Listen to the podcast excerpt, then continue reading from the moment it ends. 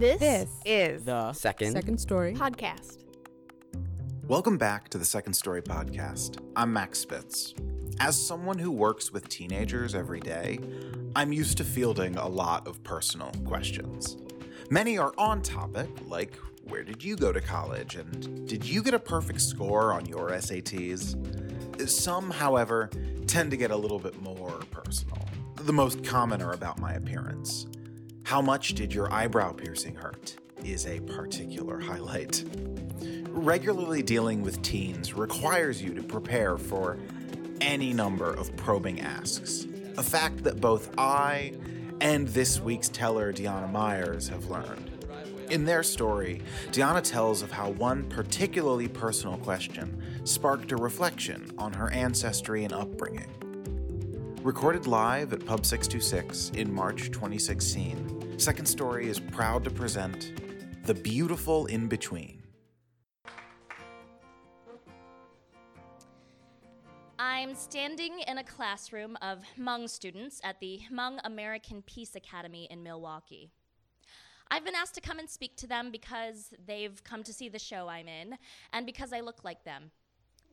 I am, in fact, one of only a handful of professional actors they've ever met in person who looks like them.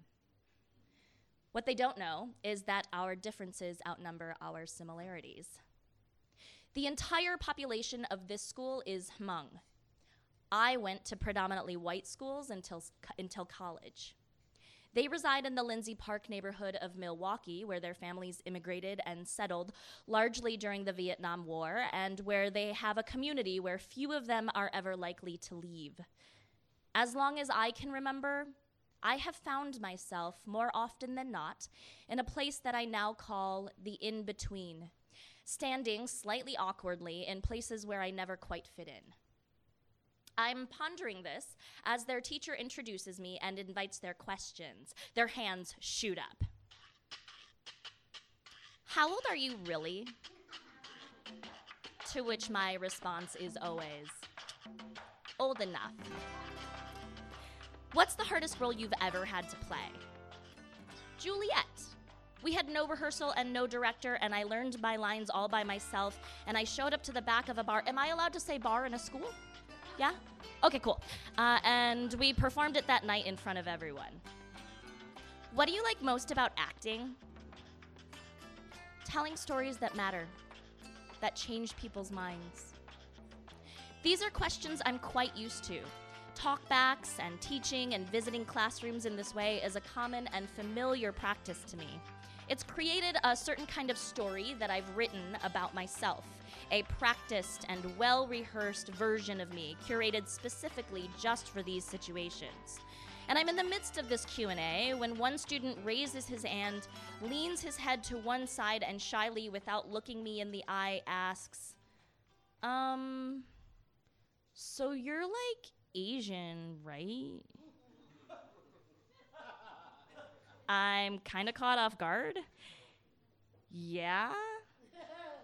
I slowly realize that my tone has begun to indicate more of a question than an answer, as if to say, Where is this going?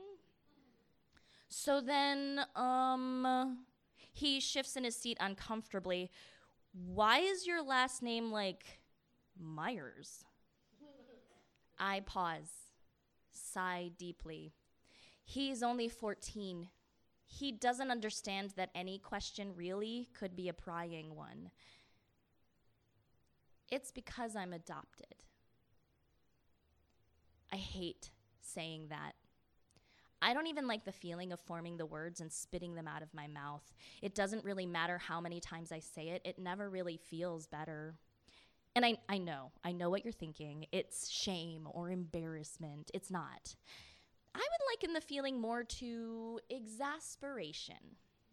See, outside of the classroom, when I encounter new people, the line of questioning takes on a very predictable pattern. There is a routine with which I have become extremely familiar.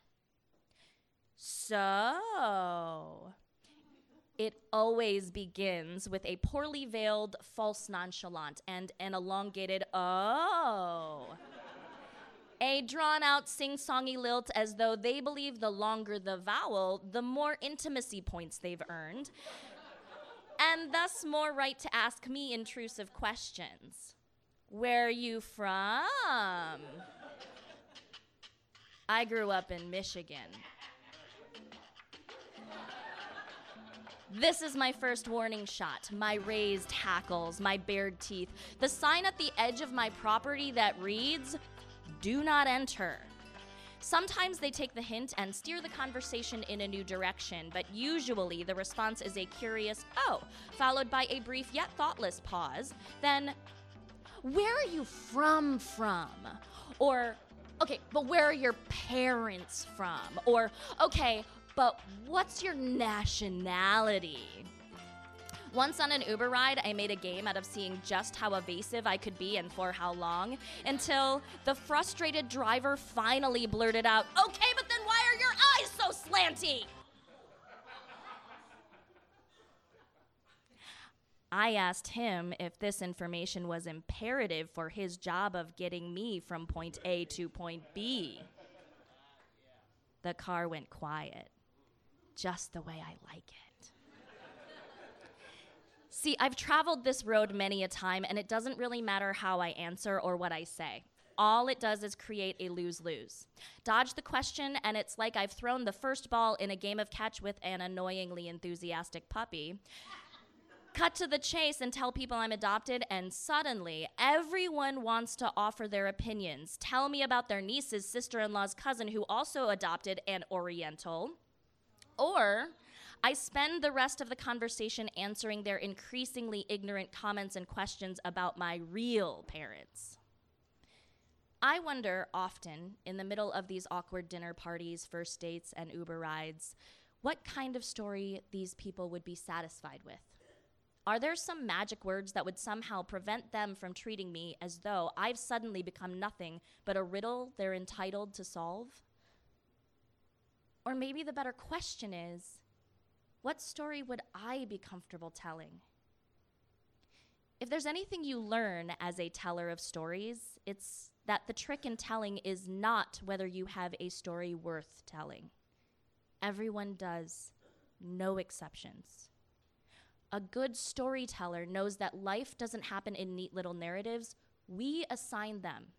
We create stories by starting with the facts as we see them and then determining their most exciting and meaningful elements in retrospect.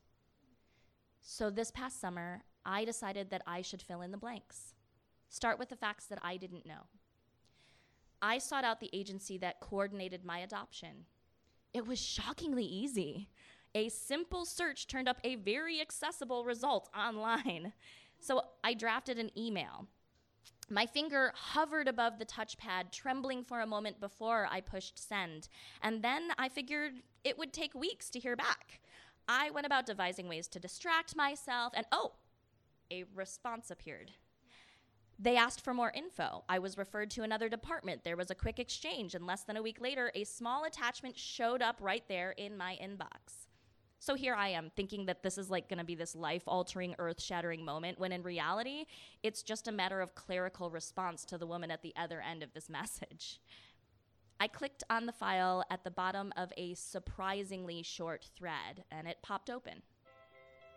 I read that I had been born on July 26th in Masan, South Korea, a city approximately 160 miles south of Seoul, which is where I had always thought I'd been born and surrendered on August 7th.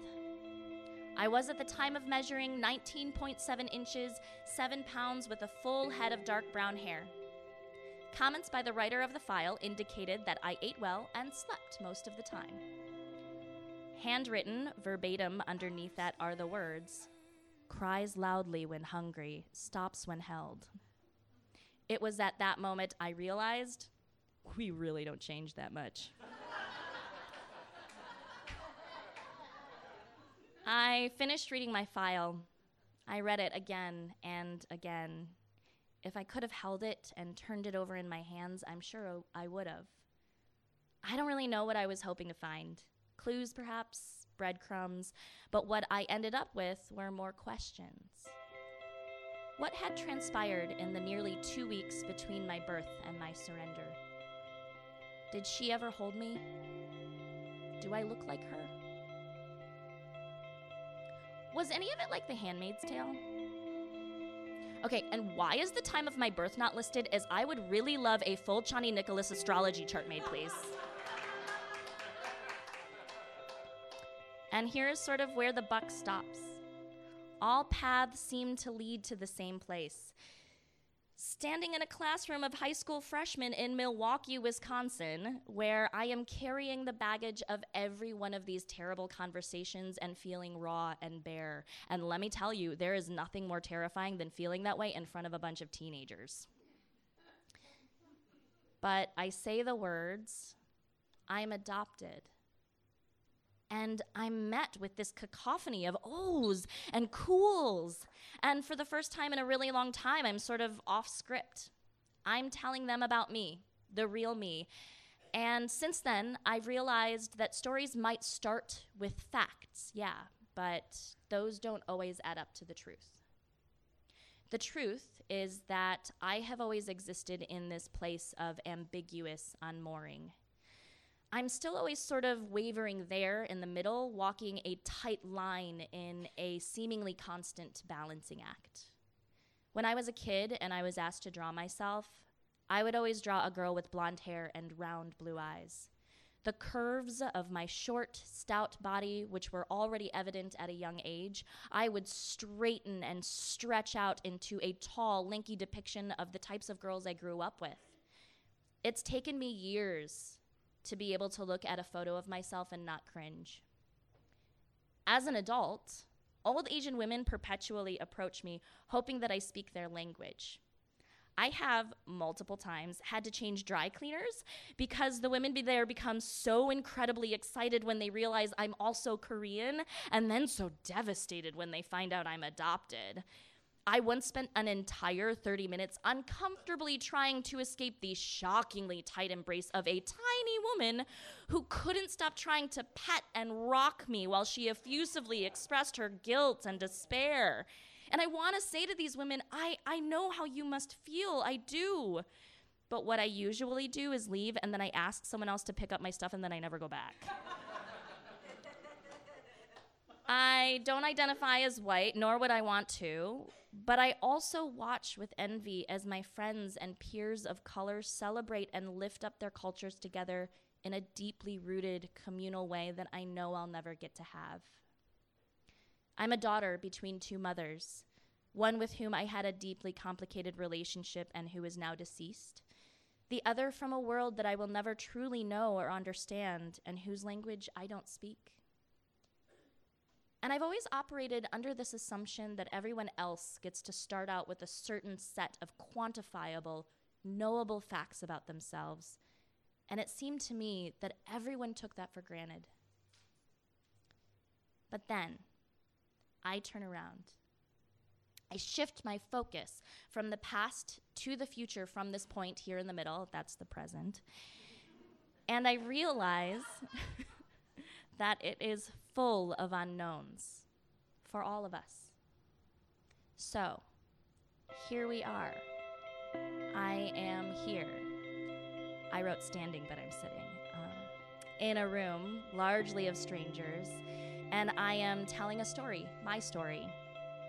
And even though it's sometimes really scary, not a single one of us knows what's going to happen next. But maybe the most exhilarating part of that is that we don't have to wait for our stories to happen to us. We get to make the choice to write them ourselves. We are all slowly, painstakingly scratching out our own stories, hoping that at some point, somewhere, a sentence, a paragraph, a witty turn of phrase will strike a chord with someone else and that they will hear it and be filled with the unmistakable feeling of being recognized and seen. Maybe, just for those few moments every now and then, the in between is worth it.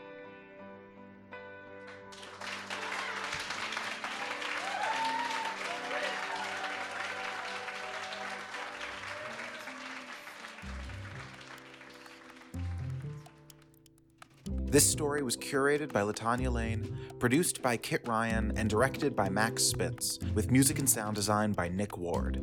The Second Story podcast is produced by Max Spitz. Second Story is located in the traditional homelands of the Council of the Three Fires, the Odawa, Ojibwe, and Potawatomi nations.